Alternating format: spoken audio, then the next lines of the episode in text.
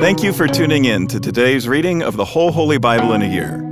I'm Mike Householder, pastor at Lutheran Church of Hope in West Des Moines, Iowa, and I want to encourage you to continue to dive into these daily readings from God's inspired and living Word. It's a healthy spiritual habit that will strengthen your faith and bless your soul. Let's start with today's reading from the New Testament, read to you by a member of our church from the New Living Translation. The Gospel of John, chapter 3, starting with verse 22. Then Jesus and his disciples left Jerusalem and went into the Judean countryside. Jesus spent some time with them there, baptizing people. At this time, John the Baptist was baptizing at Aenon, near Salim, because there was plenty of water there, and people kept coming to him for baptism. This was before John was thrown into prison. A debate broke out between John's disciples and a certain Jew over ceremonial cleansing. So John's disciples came to him and said, Rabbi, the man you met on the other side of the Jordan River, the one you identified as the Messiah, is also baptizing people, and everybody is going to him instead of coming to us. John replied, No one can receive anything unless God gives it from heaven. You yourselves know how plainly I told you. I am not the Messiah. I am only here to prepare the way for him. It is the bridegroom who marries the bride, and the bridegroom's friend is simply glad to stand with him and hear his vows. Therefore, I am filled with joy at his success. He must become greater and greater, and I must become less and less. He has come from above and is greater than anyone else. We are of the earth, and we speak of earthly things, but he has come from heaven and is greater than anyone else. He testifies about what he has seen and heard, but how few believe what he tells them. Anyone who accepts his testimony can affirm that God is true, for he is sent by God. He speaks God's words, for God gives him the Spirit without limit. The Father loves his Son and has put everything into his hands. And anyone who believes in God's Son has eternal life. Anyone who doesn't obey the Son will never experience eternal life, but remains under God's angry judgment. Jesus knew the Pharisees had heard that he was baptizing and making more disciples than John. Though Jesus himself didn't baptize them, his disciples did, so he left Judea and returned to Galilee. He had to go through Samaria on the way. Eventually, he came to the Samaritan village of Sychar, near the field that Jacob gave to his son Joseph. Jacob's well was there, and Jesus, tired from the long walk, sat wearily beside the well about noontime. Soon a Samaritan woman came to draw water, and Jesus said to her, Please give me a drink. He was alone at the time because his disciples had gone into the village to buy some food. The woman was surprised, for Jews refused to have anything to do with Samaritans. She said to Jesus, You are a Jew, and I am a Samaritan woman. Why are you asking me for a drink? Jesus replied, If you only knew the gift God has for you and who you are speaking to, you would ask me, and I would give you living water. But, sir, you don't have a rope or a bucket, she said and this well is very deep. Where would you get this living water? And besides, do you think you're greater than our ancestor Jacob, who gave us this well?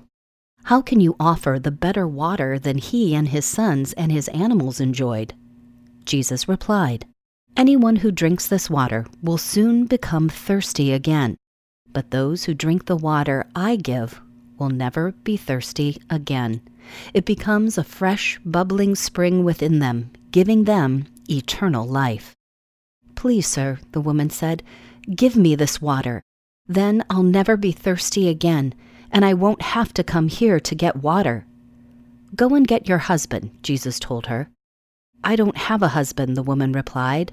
Jesus said, You're right. You don't have a husband, for you have had five husbands, and you aren't even married to the man you're living with now. You certainly spoke the truth. Sir, the woman said, you must be a prophet. So tell me, why is it that you Jews insist that Jerusalem is the only place of worship, while the Samaritans claim it's here, at Mount Gerizim, where our ancestors worshipped?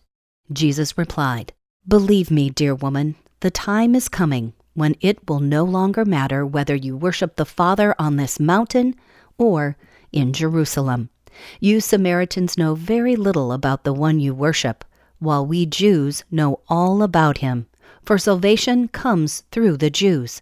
But the time is coming, indeed, it's here now, when true worshippers will worship the Father in spirit and in truth. The Father is looking for those who will worship him that way. For God is spirit, so those who worship him must worship in spirit and in truth. The woman said, I know the Messiah is coming, the one who is called Christ. When he comes, he will explain everything to us. Then Jesus told her, I am the Messiah. Just then his disciples came back. They were shocked to find him talking to a woman, but none of them had the nerve to ask, What do you want with her? Or Why are you talking to her? The woman left her water jar beside the well and ran back to the village, telling everyone, Come and see a man who told me everything I ever did. Could he possibly be the Messiah? So the people came streaming from the village to see him. Meanwhile, the disciples were urging Jesus, Rabbi, eat something. But Jesus replied, I have a kind of food you know nothing about. Did someone bring him food while we were gone? The disciples asked each other. Then Jesus explained, My nourishment comes from doing the will of God who sent me, and from finishing his work. That was our New Testament reading for today. To learn more and better understand these daily Bible readings, join us for Worship at Hope on weekends, where we'll preach on the assigned readings from the previous week. And tune into my weekly podcast, Pastor Mike Drop Live, for a more in depth discussion the passages from Scripture that we're reading. Our goal isn't just that you know what the Bible says, but that you'll learn to live it out in daily life. With that in mind, let's continue now with today's Old Testament reading. 2 Samuel chapter 9. One day David asked, Is anyone in Saul's family still alive? Anyone to whom I can show kindness for Jonathan's sake? He summoned a man named Ziba, who had been one of Saul's servants. Are you Ziba? the king asked. Yes, sir, I am, Ziba replied. The king then asked him, Is anyone still alive from Saul's family? If so, I want to show God's kindness to them. Ziba replied, Yes, one of Jonathan's sons is still alive. He is crippled in both feet. Where is he? the king asked. In Lo-debar, Ziba told him, at the home of Machir, son of Ammiel. So David sent for him and brought him from Machir's home. His name was Mephibosheth. He was Jonathan's son and Saul's grandson. When he came to David, he bowed low to the ground in deep respect. David said, Greetings, Mephibosheth. Mephibosheth replied, I am your servant. Don't be afraid, David said. I intend to show kindness to you because of my promise to your father Jonathan. I will give you all the property that once belonged to your grandfather Saul, and you will eat here with me at the king's table. Mephibosheth bowed respectfully and exclaimed, Who is your servant that you should show such kindness to a dead dog like me? Then the king summoned Saul's servant Ziba and said, I have given your master's grandson everything that belonged to Saul and his family. You and your sons and servants are to farm the land for him to produce food for your master's household. But Mephibosheth, your master's grandson, will eat here at my table. Ziba had fifteen sons and twenty servants. Ziba replied, Yes, my lord the king, I am your servant, and I will do all that you have commanded. And from that time on, Mephibosheth ate regularly at David's table like one of the king's own sons. Mephibosheth had a young son named Micah. From then on, all the members of Ziba's household were Mephibosheth's servants. And Mephibosheth, who was crippled in both feet, lived in Jerusalem and ate regularly at the king's table. 2 Samuel chapter 10. Sometime after this, King Nahash of the Ammonites died, and his son Hanun became king. David said, I'm going to show loyalty to Hanun, just as his father Nahash was always loyal to me. So David sent ambassadors to express sympathy to Hanun about his father's death. But when David's ambassadors arrived in the land of Ammon, the Ammonite commander said to Hanun, their master, Do you really think these men are coming here to honor your father? No, David has sent them to spy out the city so they can come in and conquer it. So Hanun seized David's ambassadors and shaved off half of each man's beard, cut off their robes at the buttocks, and sent them back to David in shame. When David heard what had happened, he sent messengers to tell the men, Stay at Jericho until your beards grow out, and then come back, for they felt deep shame because of their appearance. When the people of Ammon realized how seriously they had angered David, they sent and hired 20,000 Aramean foot soldiers from the lands of Beth Rehob and Zobah, 1,000 from the king of Maacah, and 12,000 from the land of Tob. When David heard about this, he sent Joab and all his warriors to fight them. The Ammonite troops came out and drew up their battle lines at the entrance of the city gate, while the Arameans from Zobah and Rehob and the men from Tob and Maacah positioned themselves to fight in the open fields. When Joab saw that he would have to fight on both the front and the rear, he chose some of Israel's elite troops and placed them under his personal command to fight the Arameans in the fields. He left the rest of the army under the command of his brother Abishai, who was to attack the Ammonites. If the Arameans are too strong for me, then come over and help me, Joab told his brother. And if the Ammonites are too strong for you, I will come and help you. Be courageous. Let us fight bravely for our people and the cities of our God. May the Lord's will be done. When Joab and his troops attacked, the Arameans began to run away. And when the Ammonites saw the Arameans running, they ran from Abishai and retreated into the city. After the battle was over, Joab returned to Jerusalem. The Arameans now realized that they were no match for Israel, so when they regrouped, they were joined by additional Aramean troops summoned by Hadadezer from the other side of the Euphrates River. These troops arrived at Helam under the command of Shobach, the commander of Hadadezer's forces. When David heard what was happening, he mobilized all Israel, crossed the Jordan River, and led the army to Helam. The Arameans positioned themselves in battle formation and fought against David. But again the Arameans fled from the Israelites. This time David's forces killed 700 charioteers and 40,000 foot soldiers, including Shobach, the commander of their army. When all the kings allied with Hadadezer saw that they had been defeated by Israel, they surrendered to Israel and became their subjects.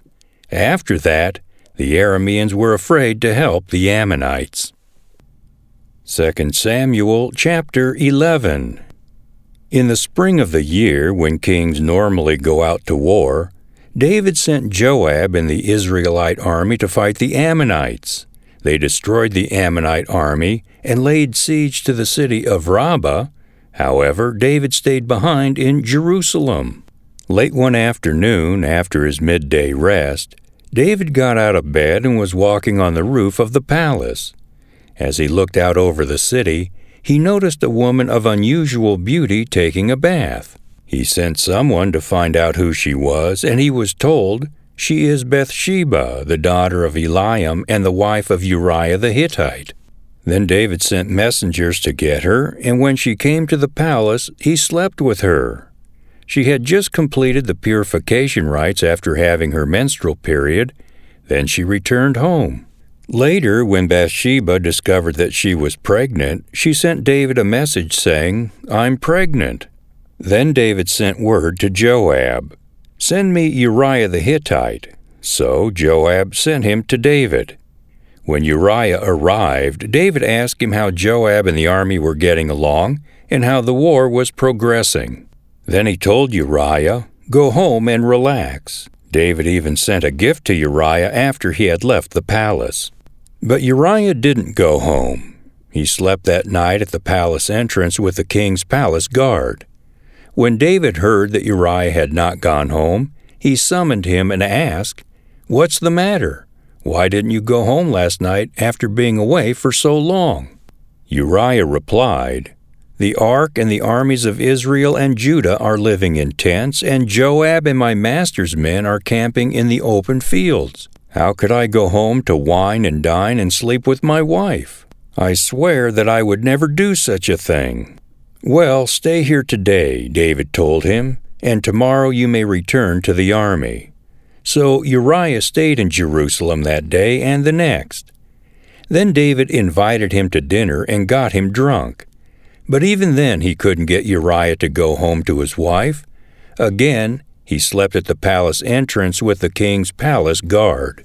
So the next morning, David wrote a letter to Joab and gave it to Uriah to deliver. The letter instructed Joab station Uriah on the front lines where the battle is the fiercest, then pull back so that he will be killed. So Joab assigned Uriah to a spot close to the city wall where he knew the enemy's strongest men were fighting. And when the enemy soldiers came out of the city to fight, Uriah the Hittite was killed along with several other Israelite soldiers. Then Joab sent a battle report to David. He told his messenger, Report all the news of the battle to the king. But he might get angry and ask, Why did the troops go so close to the city? Didn't they know there would be shooting from the walls? Wasn't Abimelech, son of Gideon, killed at Thebez by a woman who threw a millstone down on him from the wall? Why would you get so close to the wall? Then tell him, Uriah the Hittite was killed too. So the messenger went to Jerusalem and gave a complete report to David. The enemy came out against us in the open fields, he said. And as we chased them back to the city gate, the archers on the wall shot arrows at us. Some of the king's men were killed, including Uriah the Hittite. Well, tell Joab not to be discouraged, David said. The sword devours this one today and that one tomorrow. Fight harder next time and conquer the city. When Uriah's wife heard that her husband was dead, she mourned for him. When the period of mourning was over, David sent for her and brought her to the palace, and she became one of his wives. Then she gave birth to a son, but the Lord was displeased with what David had done. 2 Samuel chapter 12 So the Lord sent Nathan the prophet to tell David this story. There were two men in a certain town. One was rich and one was poor. The rich man owned a great many sheep and cattle. The poor man owned nothing but one little lamb he had bought. He raised that little lamb, and it grew up with his children. It ate from the man's own plate and drank from his cup. He cuddled it in his arms like a baby daughter. One day a guest arrived at the home of the rich man. But instead of killing an animal from his own flock or herd, he took the poor man's lamb and killed it and prepared it for his guest. David was furious. As surely as the Lord lives, he vowed, any man who would do such a thing deserves to die. He must repay four lambs to the poor man for the one he stole and for having no pity. Then Nathan said to David, You are that man. The Lord, the God of Israel, says, I anointed you king of Israel and saved you from the power of Saul. I gave you your master's house and his wives and the kingdoms of Israel and Judah, and if that had not been enough, I would have given you much, much more. Why then have you despised the word of the Lord and done this horrible deed? For you have murdered Uriah the Hittite with the sword of the Ammonites and stolen his wife. From this time on, your family will live by the sword, because you have despised me by taking Uriah's wife to be your own. This is what the Lord says Because of what you have done, I will cause your own household to rebel against you. I will give your wives to another man before your very eyes, and he will go to bed with them in public view. You did it secretly, but I will make this happen to you openly in the sight of all Israel. Then David confessed to Nathan, I have sinned against the Lord. Nathan replied, Yes, but the Lord has forgiven you, and you won't die for this sin. Nevertheless, because you have shown utter contempt for the word of the Lord by doing this, your child will die. After Nathan returned to his home, the Lord sent a deadly illness to the child of David and Uriah's wife. David begged God to spare the child. He went without food and lay all night on the ground. The elders of his household pleaded with him to get up and eat with them, but he refused. On the seventh day the child died. David's advisers were afraid to tell him. He wouldn't listen to reason while the child was ill, they said. What drastic thing will he do when we tell him the child is dead? When David saw them whispering, he realized what had happened. Is the child dead? he asked. Yes, they replied, he is dead. Then David got up from the ground, washed himself, put on lotions, and changed his clothes. He went to the tabernacle and worshipped the Lord. After that, he returned to the palace and was served food and ate. His advisers were amazed. We don't understand you, they told him. While the child was still living, you wept and refused to eat. But now that the child is dead, you have stopped your mourning and are eating again. David replied, I fasted and wept while the child was alive, for I said, Perhaps the Lord will be gracious to me and let the child live. But why should I fast when he is dead? Can I bring him back again? I will go to him one day, but he cannot return to me. Then David comforted Bathsheba his wife and slept with her. She became pregnant and gave birth to a son, and David named him Solomon. The Lord loved the child and sent word through Nathan the prophet that they should name him Jedediah, which means beloved of the Lord, as the Lord had commanded. Meanwhile, Joab was fighting against Rabbah, the capital of Ammon, and he captured the royal fortifications.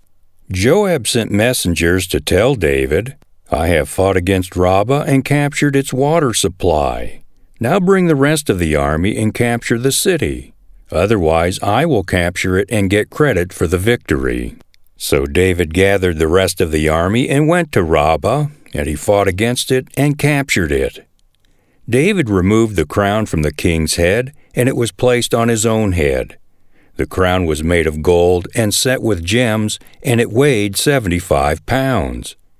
David took a vast amount of plunder from the city. He also made slaves of the people of Rabbah, and forced them to labor with saws, iron picks, and iron axes, and to work in the brick kilns. That is how he dealt with the people of all the Ammonite towns. Then David and all the army returned to Jerusalem. That concludes today's readings. Thanks again for tuning in and taking this journey with us through the whole Holy Bible in a year. To more easily find this daily Bible reading podcast, hit the subscribe button. On behalf of all our Bible readers and the whole podcast crew here at Hope, I'm Mike Householder. Tune in again tomorrow, and I hope to see you at Hope for worship this weekend.